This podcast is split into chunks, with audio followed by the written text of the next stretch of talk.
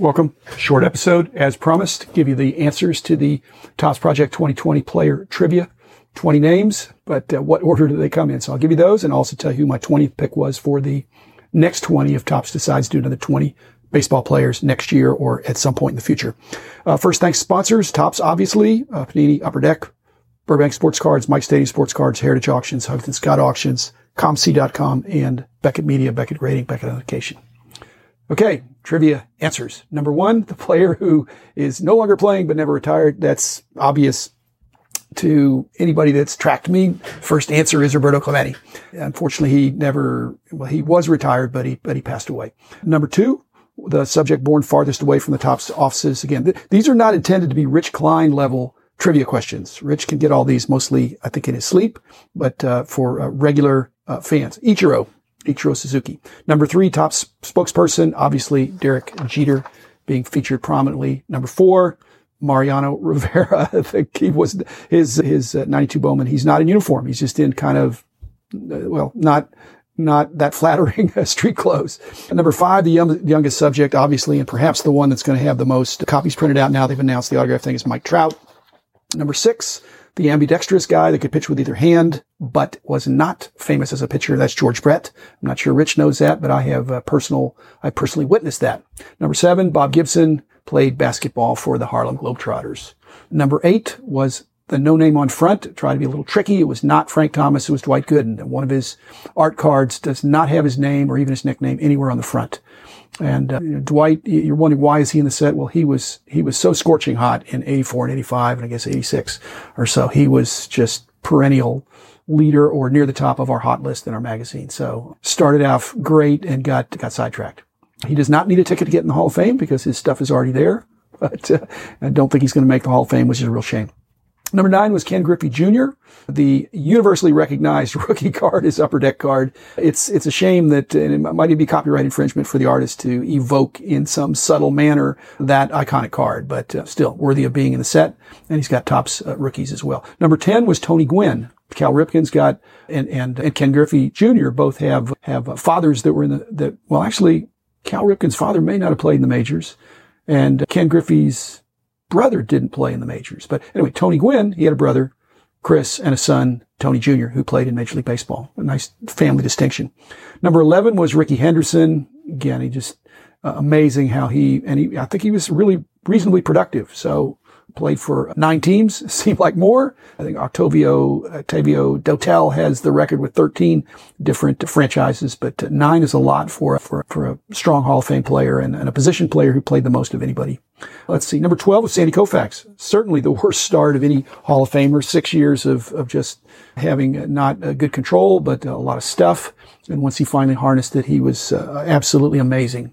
Number 13 was Don Mattingly. Been in Major League Baseball since uh, 82 or 83, whole, really his whole life, and some distinction as a manager, certainly distinction on the field and coaching, and but uh, not in the Hall of Fame. I believe he will possibly get there. Uh, number 14, Cyberger's favorite player, Willie Mays. I'll say more about that when I do my Cyberger episode uh, in the uh, future. Not going to say exactly when it is, but I've got an episode picked out for that. Number 15 was Mark McGwire. Got a really cool art card that melded his uh, 85 Topps Team USA jersey into the style of his 87 Topps card. So I thought that was cool. And I think, uh, maybe, I don't know if Ben appreciates it, but it's, it's certainly a nod to, to that, uh, that situation. 16 was Cal Ripken.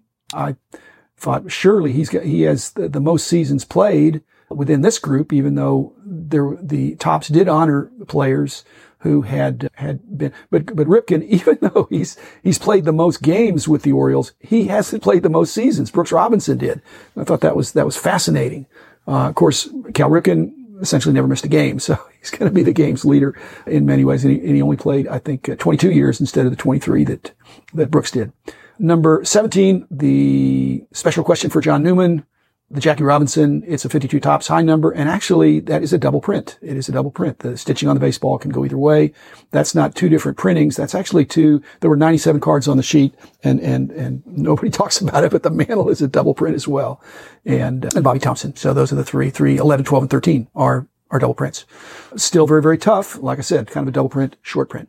Number 18 was Nolan Ryan. He's the all-time leader in walks which is not actually it doesn't matter as much now in this age of uh, feast or famine baseball with uh, a lot of power and and a strikeout is actually better than a double play. So if somebody strikes out, they just go sit down, and every so often they hit a home run. But every so often, Nolan Ryan they were they were striking out.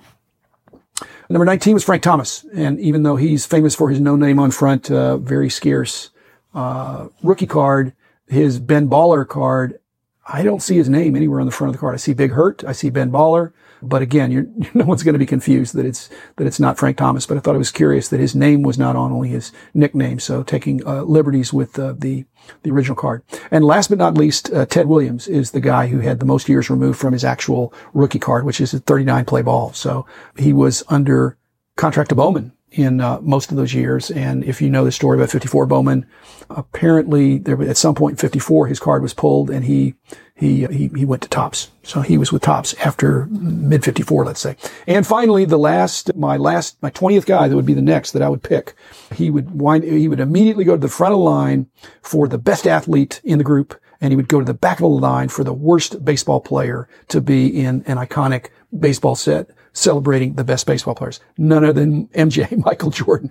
Again, you'd have to get permission from Upper Deck, but I'm a, I'm a, a wishful thinker. Wouldn't that be cool to have uh, 20 artists doing renditions of Michael Jordan as a baseball player and kind of embellishing. And there's some, some, some say that if he'd have stuck with it, uh, he would have, he, he, he's a great athlete, so wouldn't put it past him. But having 20 different baseball cards that were uh, interesting of Michael Jordan, I bet, I bet they'd sell. So again, thanks for this diversion and I'll be back again tomorrow with another regular episode.